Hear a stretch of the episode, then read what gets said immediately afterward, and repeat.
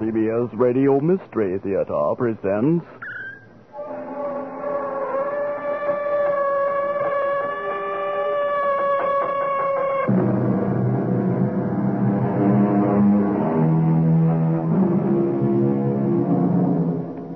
Come in. Welcome. I'm E.G. Marshall. We turn this time to a classic melodrama, an incredible chiller. I say incredible because it was written by a 19th century lady who seldom left her house. I speak, of course, of Charlotte Bronte, most famous of the three literary sisters whose strange brother, Patrick Branwell, was the prototype for some of the men in their novels. The day of the governess is past, but she was quite a fixture in the days when opulent mansions housed the wealthy, with a housekeeper and staff of servants who sometimes shared dark secrets. What's the matter with you this morning, Miss Jane? You look peaked. Another one of those terrible nightmares, Mrs. Fairfax. Such things are omens.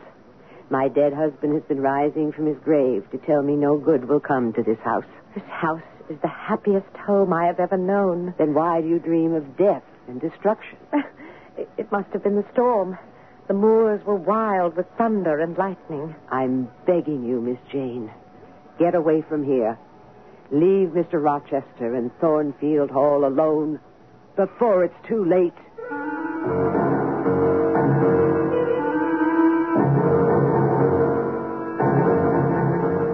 Our mystery drama Jane Eyre has been adapted from the Charlotte Bronte classic especially for the Mystery Theater by Elizabeth Pennell and stars Patricia Elliott and Arnold Moss. It is sponsored in part by Contact, the 12-hour cold capsule, and Buick Motor Division. I'll be back shortly with Act One.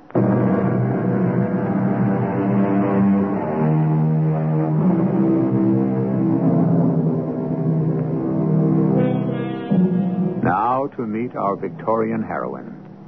Jane Eyre has been hired as a teacher with one pupil in a mansion which dominates a remote English countryside. A setting much like that where the Bronte sisters lived and dreamed of adventure. As we begin, Jane has volunteered to post a letter for the housekeeper. The nearest village is two miles away, but she welcomes the opportunity to walk by herself across the moor. It is a January afternoon, and the ground is hard, the air still, and the road lonely. At the top of the hill, Jane pauses to enjoy the view. And suddenly, she is not alone.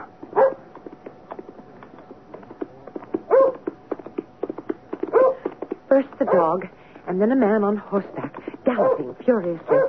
I had not noticed the icy patch on the road, nor had the rider, until too late. With a slithering crash, horse and rider went down. Oh, what the deuce? Are you injured, sir? I, I, I, I'm not sure. Let me help you. Oh, stand to one side. But you're hurt. I'll, I'll go for help. No, no, no, no. I, I, I, I don't seem to have any broken bones. Only this confounded ankle. You can't stay here on this lonely road if you're unable to mount your horse. Where do you come from? Just below. That house with the battlements? Yes, sir. Well, whose house is it? Mr. Rochester's. Do you know Mr. Rochester? I have never seen him. Well, who the devil are you? I am the governess. I see. Well, if you're not afraid, grab hold of my horse's bridle. Lead him over here to me. I I know little of horses. Now, come here. Let me lean on you. Uh, that that will do. Now hand me my whip. Thank you. Come along, pilots. He rode off, and I continued down the road to the village by myself, wondering about this gruff stranger. For me, it had been quite an adventure, so I took my time getting back to the house. When I reached it, the housekeeper was in the entranceway. Pilot, hush up. Mrs. Fairfax, that dog. Yes, he came with his master. With whom? Mr. Rochester. He arrived shortly after you went to post the letter. That couldn't have been. Mr. Rochester has had an accident. His horse fell. His ankle is sprained. Did he ask about me? Miss Eyre, I have not yet had a chance to tell him about you. The surgeon has been sent for. Next day, I was summoned by Mrs. Fairfax to be presented to the master of the house. He was unmistakably the same dour personage I had already encountered. Sit down, Miss Anne. I've examined Adele and find you've taken great pains with her. She is a pleasant child. I understand you've lived in my house for the past three months. And you came from. From uh, Lowood School. Ah, yes, yes. A charitable institution and a grim one, from all I've heard. How long were you there? Eight years. You must have a sturdy constitution. I welcomed the opportunity to get away. No doubt. Who are your parents? I have none. Or ever had, I suppose? I don't remember them. I was left as an orphan with an aunt who hated me. The Lowood School was a joy compared to her house. Any other relatives? I've heard of an uncle on my father's side, but I doubt if he knows I exist. He lives in Madeira. Who recommended that you come here? I advertised, and Mrs. Fairfax answered my advertisement. You have no friends, I presume. None but the pupils and teachers of Lowood. And now, those of you at Thornfield. You've lived the life of a nun. But I must say it has not broken your spirit. How old are you? 18. Old enough for some accomplishments. I uh, saw some sketches in the schoolroom. Are there others? I have a portfolio. Send it to my room. And now I'm tired. You may go. It's true that I do not frighten easily, and I was content as the days went by to be left with my pupil or to wander alone through that enormous house. One day, I climbed through a trapdoor onto the roof. Ah, a fine place for sketching. As I started down the third floor staircase, this dreadful sound sent me running. Mrs. Fairfax! Mrs. Fairfax! Yes, yes, yes, my dear. I, I didn't know there was anyone upstairs. Uh, why, there's not. Uh, that wing of the house is quite empty. But I heard someone laughing. Oh, such a terrible laugh. Oh, that. It, it, it must be Grace Poole. Grace Poole? Uh, one of the servants. Uh, she acts quite unbalanced at times. But where have you been? Mr. Rochester wants to see you. I found him seated by the fire, and as the light played over his stern features, his dark eyes had a softness out of keeping with his manner. He caught me off guard. You examine me, Miss Eyre. Do you think me handsome? No, sir. What faults do you find with me? Mr. Rochester, I shouldn't have answered that way. Don't criticize me. Go ahead. Does my forehead not please you? Do you think I'm a fool? Far from it. Well, you look puzzled. And a puzzled air keeps those searching eyes from studying my face. I'm feeling gregarious and communicative tonight. Talk to me. I have nothing to say. Well, then I'll make you say something. From your point of view, I'm sure I'd be judged a sinner. I do not make judgments. Oh, you would, you would, if you knew how I've wasted all my years. Why do you regret the past when there's a future to look forward to? I look forward to nothing but misery. But you have Adele and. Indeed. I rue the day I became encumbered with that brat. Well, then why did you make her your ward? I'm a victim of circumstance. Children annoy me. But I told you I feel talkative. Wouldn't you like to know something about Adele? If you wish to tell me. The child has no more memory of her parents than I do of mine. Her mother was a dancer. I found her in Paris, a glorious creature with whom I fell madly in love. She played me for a fool from the beginning, taking my money, giving a heart to a handsome devil of an army officer by whom she had a child, and claimed the child was mine. Well, does that shock you, Miss Eyre? No. But if the child was not yours, why do you feel responsible? Because the infant was abandoned. Which proves that you are a man of compassion. Perhaps, perhaps. But I have no feeling for that girl. The less I see of her, the better. And if you don't like my attitude, you're not compelled to stay here. Oh, now you have shocked me. Adele is a lonely little orphan, forsaken by her mother and disowned by you. Already she leans on me as a friend, and I will do my best to comfort her.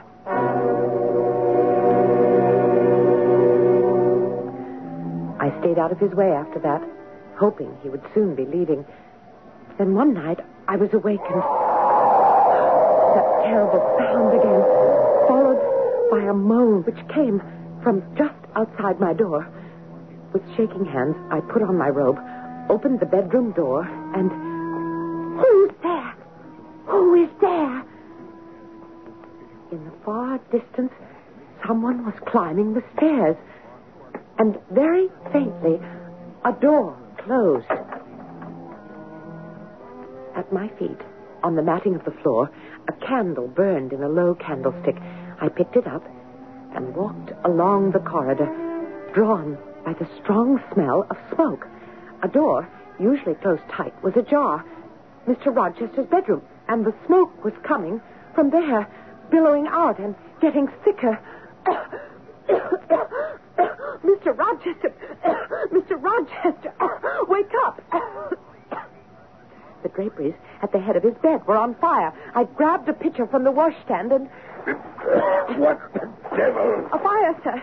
Get up quickly. In the name of all the elves in Christendom, is that Jane Eyre? What have you done with me? Your bed was on fire. But what brought you to my bedroom? There was someone in the hallway. Someone who cried out and then went upstairs. I see. You said you saw no one but heard a cry. Yes, I, I thought it must be that Grace Poole. Exactly so. The unfortunate woman has nightmares.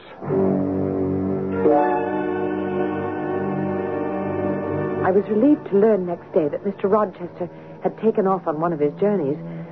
But when he returned, I saw quite a different side of his complex personality. Oh, Miss Jane, it's nice to have music and laughter in the house. I thought I heard singing last night. There are ladies staying here? Mr. Rochester has brought several guests. There's Mr. Mason, Mrs. Eshton and her daughters, and I wish you could catch a glimpse of Lady Blanche Ingram. What is she like? A great beauty. What a fine couple they make. I'm hoping that what I've heard may be true. And what is that? That they will be married. Oh, Lady Blanche is years younger than Mr. Rochester, but so gay and charming. I tell you, life will be very different at Thornfield Hall. What has come over me? As I lay in bed, my heart is filled with a great longing. Severely, I say to myself, tomorrow, Jane Eyre, look in the mirror and draw your own picture faithfully without softening one defect. Omit no harsh line and write under it, portrait of a governess, disconnected, poor, and plain.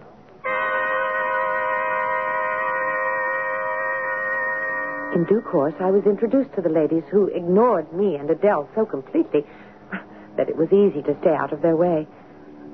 Then one night, as I sat alone in my room, there was such a commotion that I opened the door. Mr. Mason needs help. Rochester! Rochester, for heaven's sake, come back to your rooms, all of you. Except for you, Jane Eyre. What's happened? I need you. Come this way. Take my hand. It's dark going up the stairs. But, Mr. I trust you don't turn sick at the sight of blood. I I hope not, although I I've never been tested. Steady now. Through this doorway. Could this be the disturbing Grace Poole at last? But I caught only the sight of a receding form, a woman in a gray sweater and long black dress. Our attention was focused on the bed, where the guest, Mr. Mason, lay with blood streaming from a gash on his head. Quickly, Jane, hold that basin while I sponge his wounds. She's a fiend. A fiend incarnate. I won't live through the night. Nonsense, man, nonsense. You've nothing but scratches. She stabbed me. Barely missed my jugular vein. Oh, I'm bleeding to death. Courage, Richard. You'll survive. But my arm. She sank her teeth into it. We'll get the doctor as soon as we can. Just be calm. Calm. She sucked my blood and said she would drain my heart. Surely after this murderous attack, Grace Poole would be removed from the household. But weeks later, I saw the retreating form of the woman in gray and black starting up the attic stairs, only while she was still on the stairway, from overhead, I heard.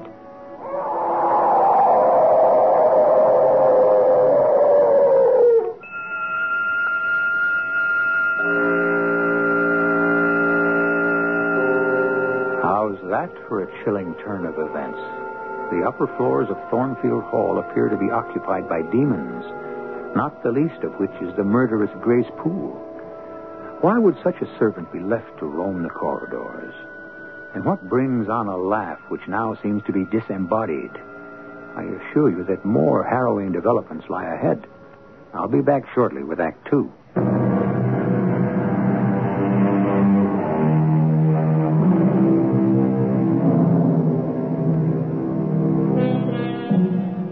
Unfortunate Mr. Mason apparently made a quick recovery. In any event, the guests all departed as suddenly as they had come. And so did Mr. Rochester. I don't think I'd like to spend a night at Thornfield Hall, much less be confined there without knowing what was going on. But Jane Eyre was used to being rebuffed when she asked questions. And in spite of her strange environment, she had never enjoyed such a life of ease. Her pupil, though not especially bright, was eager to learn. And Jane spent the rest of the time with her sketchpad and books in the library. Mr. Rochester has come home, Miss Jane. Oh, and it's all working out just the way I hoped it would. He is planning to marry. Will they be living here? Well, he can answer that himself. He has asked to see you out in the garden. Thornfield is a pleasant place in summer, isn't it, Jane? Oh, yes, sir. You've made yourself quite at home here. I assume you're somewhat attached to this house. Indeed, I am. And although I can't understand why you seem to have acquired a certain regard for that foolish child Adele and even for simple Dame Fairfax. In different ways, I have affection for them both. And uh, you would be sorry to part with them? Yes. Pity. But that's the way it is. The time always comes when one must move on. But, sir, I- I'm very happy here. Yeah, well, that's the extraordinary thing. It'll make parting more difficult. You mean I must leave Thornfield? I'm sorry, but you're dismissed as of tonight. Is it because you are going to be married Exactly so. soon, sir? Very soon. But what about Adele? I'll send her away to school, and uh, you must get a new situation. I will advertise immediately. But in the meantime, may I stay on until I have somewhere else to go? I hope to be a bridegroom in about a month. But I'll find employment for you. In fact, my would be mother in law has already heard of a place where they need a governess in Ireland. That's a long way off, sir. From what? From England and from Thornfield and Well, from you, sir. It's very interesting that you should say that, Jane. Because when we're alone as we are now, and I'm close to you, I have a queer feeling that I would miss you very much if you should go away. You will forget me very quickly. You spoke to me once of the future. What do you look forward to?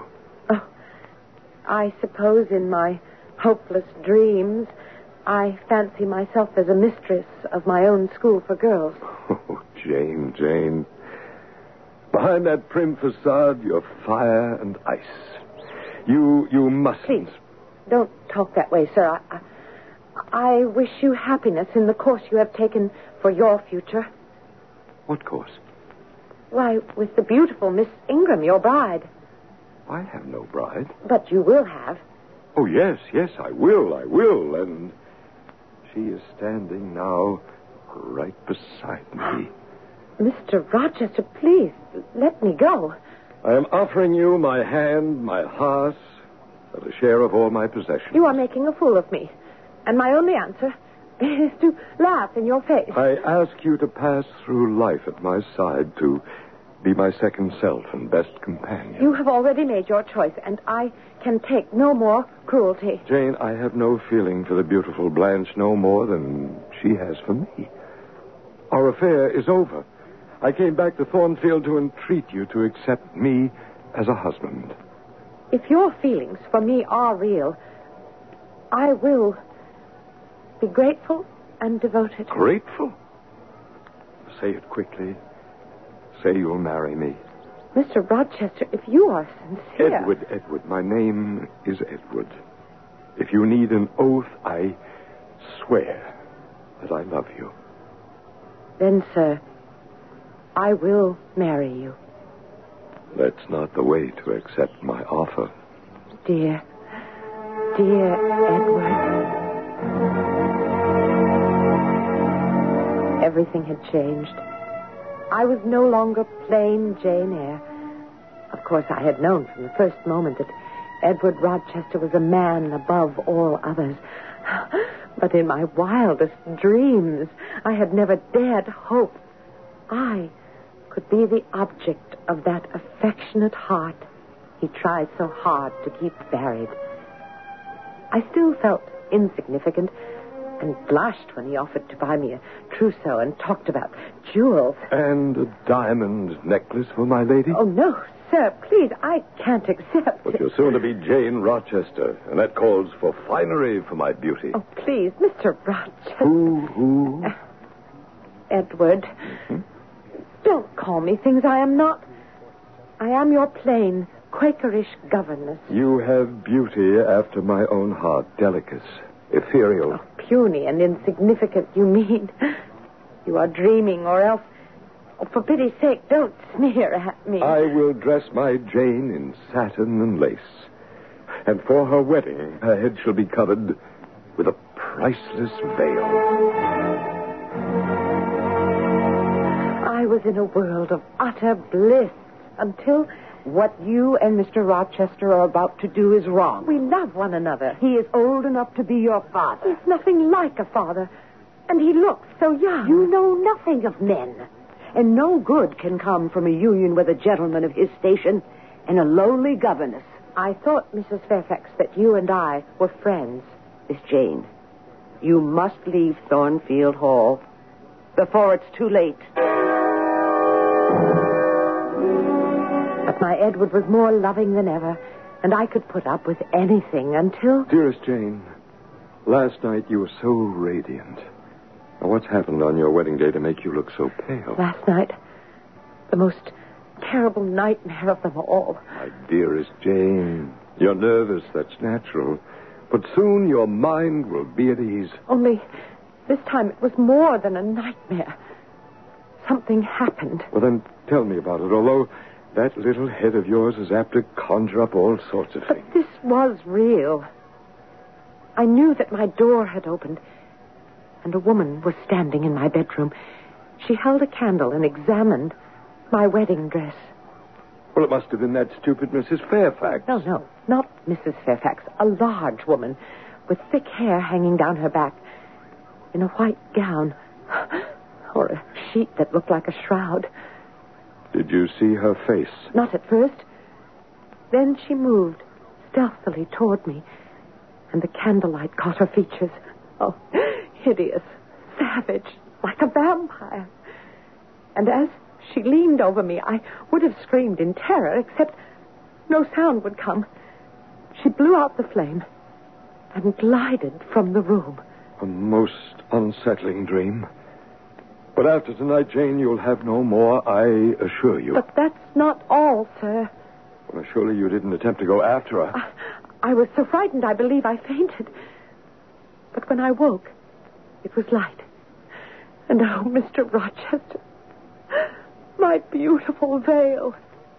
It had been torn to shreds. My poor, poor Jane. you see, sir, it wasn't a dream. No, I, I, I suspect the vindictive Grace Poole.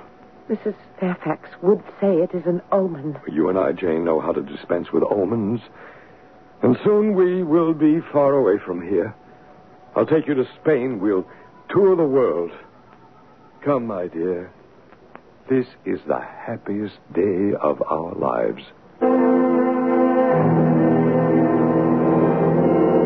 If either of you know any impediment why ye may not lawfully be joined together in matrimony, ye do now confess it. Stop! Stop this mockery of a wedding! Mason, how dare you? I might say the same to you, sir. Go on with the ceremony. It cannot take place. Pay no attention to this intruder. Go on, I say. Let Mr. Mason speak. This marriage is unlawful. It must not be consummated. Oh, but why, Mr. Mason? Because Mr. Rochester is already married. He has a wife. Miss Jane, I warned you. I was trying to keep you from. You should have told the girl. Leave my innocent Jane out of this. How can I? Mason, I should knock your block off. You won't touch me, and you know it. I'm convinced the girl knows nothing, and I've already been in touch with her uncle. What do you know of my uncle? I made inquiries through my solicitor, and I've seen your uncle in Madeira. You've seen him. But, but the, then why hasn't he written to me? He's very ill. But thank heaven he sent me back here in time to stop the wedding. Mr. Mason, at the chapel, you accused Mr. Rochester of being. He was prepared to become a bigamist. He's right, Miss Jane. Oh, please, please, I don't understand. I thought she might be dead. But I found out last April that she was alive, all right. Who, Mr. Mason? My sister Bertha, Mr. Rochester's wife. Oh, no. No, this can't be. It's true, Jane. If you can call such perversity the truth. But, Mr. Rochester, you, you cannot be married. Bertha Mason is mad, and she came of a mad family. There may be something in what you say. Yet the law decrees that an incompetent wife must be protected. The law? For 15 years, I've done my duty. And for 12 years, she's been no wife to me. Yet the bonds of marriage are sacred. I would move heaven and earth to keep my treasured Jane from learning how low one can sink in deprivation. But now, now her eyes must be opened. Mr. Rochester. Lead the way, Mrs. Fairfax. Miss Jane must see for herself what has for so long been hidden on the third floor of Thornfield Hall.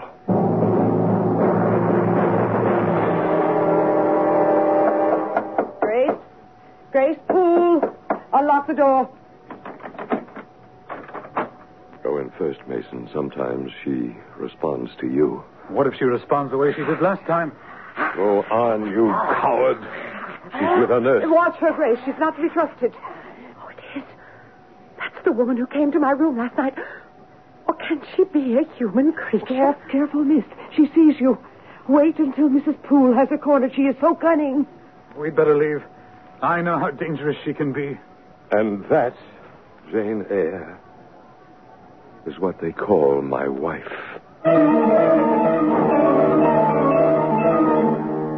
Now we know the secret of that ghostly third floor of Thornfield Hall. Picture, if you will, the scene Jane Eyre was forced to witness. The door was unlocked by the stolid Grace Poole, a somber matron, gray and black. But behind her, groveling on all fours, a wild creature with long hair hanging over her face, like some fearful beast of the jungle. We will mercifully close the door before continuing presently with Act Three.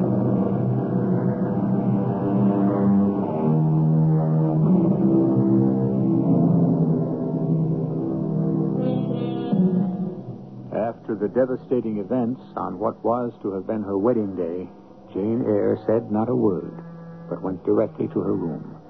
Mr. Mason made a sudden departure, and Mrs. Fairfax went about her duties as though nothing had happened. No one came to comfort the heartbroken Jane. And Rochester? He sat on a chair outside Jane's door while the hours passed in deathly silence. I've been waiting here since yesterday And what, may I ask, are you waiting for? for your tears. Grief and anger cannot be bottled up without destroying the soul. I am way beyond tears. And so am I, my dear. Remorse is the poison of life. Berate me. Tell me what you think of me now. I feel nothing but sorrow for you and. and that creature up there. But you have not heard my story. Nothing has been real in my life until I met you. And now you would make me the victim. No, no, never, Jane, never. This time there was to be a future for both of us. How can you say that when you. When I was in my twenties, my father sent me to Jamaica. His business was not going well. And he and my brother made a deal with importers named Mason. A deal for you to marry? Well, I didn't know that that was part of the contract. No one told me that 30,000 pounds was paid for their daughter to marry an Englishman. But you saw her. You must. All I saw was an untamed island girl who charmed me with her caresses. How could you? She was a handsome woman then, Jane. How was I to know that if it were not for me, she would be sent to the asylum where her mother was, or locked up in prison for some of these things that she had done? But you lived with her. Yes, I spent four years of hell trying to get medical help, but our case was hopeless. And when my brother and father died, I was left with Thornfield Hall and no one outside this house, except the doctor and Richard Mason, knew of her existence. And that's why you're seldom here. I cannot stand the solitude. Nothing has had any meaning, nothing, until you came, Jane. And now I must leave you. No, no, no, you can't. I'll take you anywhere you want to go. Do anything you say. Then let me go in peace.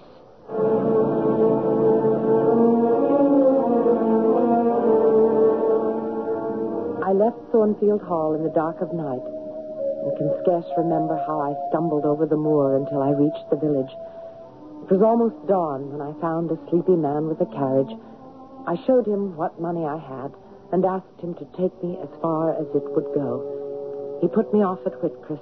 You want a room at this hour of the morning? No, I'm looking for employment.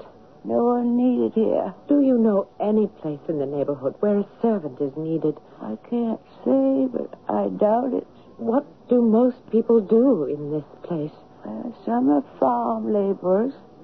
Some work at the needle factory and the foundry. Do they employ women? Nay, it's men's work. But then what do the women do? Uh, we're poor folk, Mum. And poor folk get along as best they can. Where can I get some food? Well, bed and board right on the premises if you can pay the price. But I can't. Well, then it's off with you. But where can I go? There's the Reverend Rivers out at Moorhouse. How do I get there? Uh, take the road going that way, but it's a long walk. The walk was endless, and a storm had come up.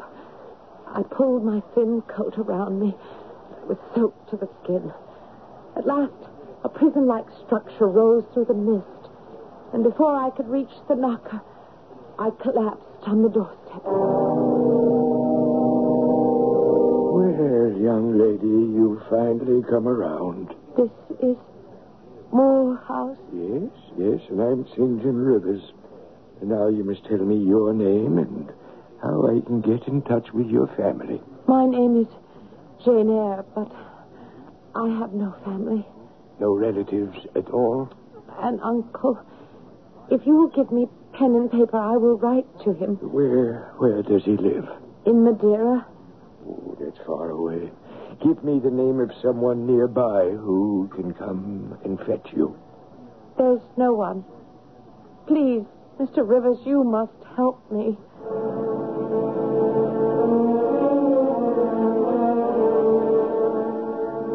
Although my heart was heavy, good fortune came my way. Miss Eyre, you've been of such help at the mission. I don't know how we could have got along without you these past months. And I'm happy to tell you, sir, that I now have a way to repay your kindness. Oh, it's been repaid many times over. No, I've heard from my uncle's executor. I'm soon to inherit what seems to be a vast sum of money. I'm, I'm happy for you, although I hope this does not mean that you'll be leaving us. I want to share my inheritance with the mission. And then, what I've always wanted my own girls' school.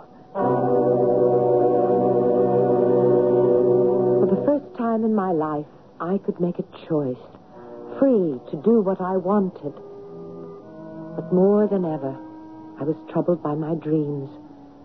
This time of a stern face with tender eyes, a rough yet gentle man who haunted my days and nights. His voice became more insistent. I heard it everywhere. Edward Rochester needed me, and no matter what the consequences, I must return to Thornfield Hall. May I help you? Do you know Thornfield Hall? Oh, yes, um, I live there. Did you? Oh, I was the late Mr. Rochester's butler. The late? Is he dead? Oh, I mean the present gentleman's, uh, Mr. Edwards' father. Is Mr. Edward Rochester staying now at Thornfield Hall? Oh, no, Mum. How could he be? The place is a total ruin. Well, where is he then? I, I must see him. Oh, you're a stranger here. You don't know what's happened. Tell me, please. Well, you see, when old Mr. Rochester died, I was sent to work at Ferndean. And I was only called back to the hall after some curious events had taken place. Go on. Well, there was this little snip of a governess who started the whole thing. What are you talking about? She deserted Mr. Rochester, you see, when he needed her most. Poor, lonely man that he was. When Mr. Rochester ward was sent off to school and Mrs. Fairfax went to live with her sister, I was called back to look after Mr. Rochester. Please, man, where is Mr. Rochester? I like to tell things the way they should be told, straight through from beginning to end. Except for those two on the third floor there. Well, there was just me and Mr. Rochester in that big house. And it was the middle of the night. I uh, won't need anything more, John. Why don't you go to bed? Oh, I should think you'd do the same, sir. Uh, but if you're going to stay here, let me build up the fire. No, no, no. I'd rather stare into the coals. I'll go to bed when I feel that sleep will come. Oh, I could fix you a hot drink. No, nothing. Thank you. Oh, good night then, sir. What's the matter with you? Are you catching cold? No. It's Mr. Rochester. There, there's smoke pouring down from the upper story. We'll close the door. We'll break the window and take the outside stairway to the second floor. The, the left wing of the house is on fire. Where is Grace Poole? Fast asleep, I imagine. Sometimes she takes a drop too much. That's what I'm afraid of. And when Bertha gets loose, anything can happen. Look, sir. Up there in the roof. Mrs. Rochester. Good Lord. Bertha! Bertha! Oh, she'll be consumed by the flames. Get to her. Oh, you can't, sir. Pitiful as it is, there's nothing you can do. I must try. Bertha! Sir, let her go. Rochester, look out, sir. He, he tried to reach her. Oh, he tried, but it was no use. She was dead. As dead as the stones on the courtyard where a broken body lay. But it was Mr. Rochester I worried about. He was injured. Caught under a falling beam. Oh, you assured me he is alive. Oh, yes, yes. He is alive. But many think he had best be dead. But where is he? Is Mr. Rochester in England? Aye, he's in England. He's not able to go much of anywhere now. He was hurt that badly in the fire. Oh, Mr. Rochester is completely blind.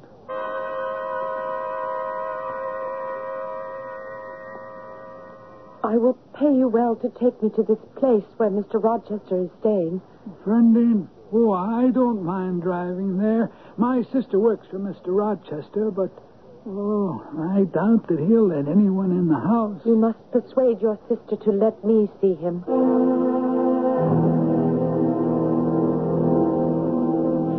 Ask your sister to give me the tray. I will take it to Mr. Rochester. Oh, I hope we're not doing wrong by letting you into his house. Well, if he orders you out, I'll drive you back to the inn. Pilot, be quiet. What makes you so excited? Mary, is that you? Mary is in the kitchen. Who is that? Pilot knows me. But don't take advantage of these sightless eyes. That voice. No, no, no, it can't be. Speak again. You called me, and I have found you. Give me your hand. Oh, there's no mistake. Jane. Jane Eyre. It is, sir. Am I hideous, Jane? yes, Mr. Rochester. But then you always were, you know. That's my spirited girl. Great heaven, Jane, how I've missed you. I gave up searching. Where have you been? It's a long story, sir.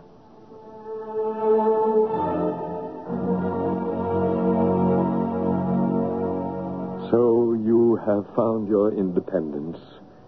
Would that I had found mine. It is not what I expected. Your own school, or off to India with your missionary. Which will you do? Why, neither, sir. If you will let me stay and nurse you. Oh, Jane. A nurse could never bind my wounds. What I need, I can no longer ask of my one true love. Try me. Not only these sightless eyes, but also this stump of a hand.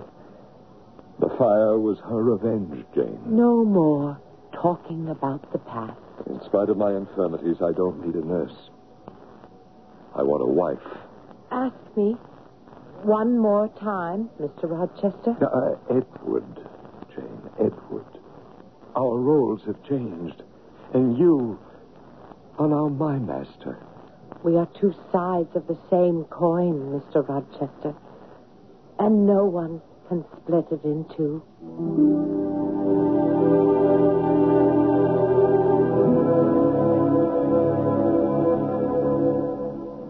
It seems unreasonable that everything worked out so well for such a pair. But that's the way Miss Bronte wrote the story. Along with a number of coincidences we have not had the time to report. At the very end, Charlotte Bronte tells us that Rochester regained the sight of one eye and that he and Jane lived happily ever after. I'll be back shortly.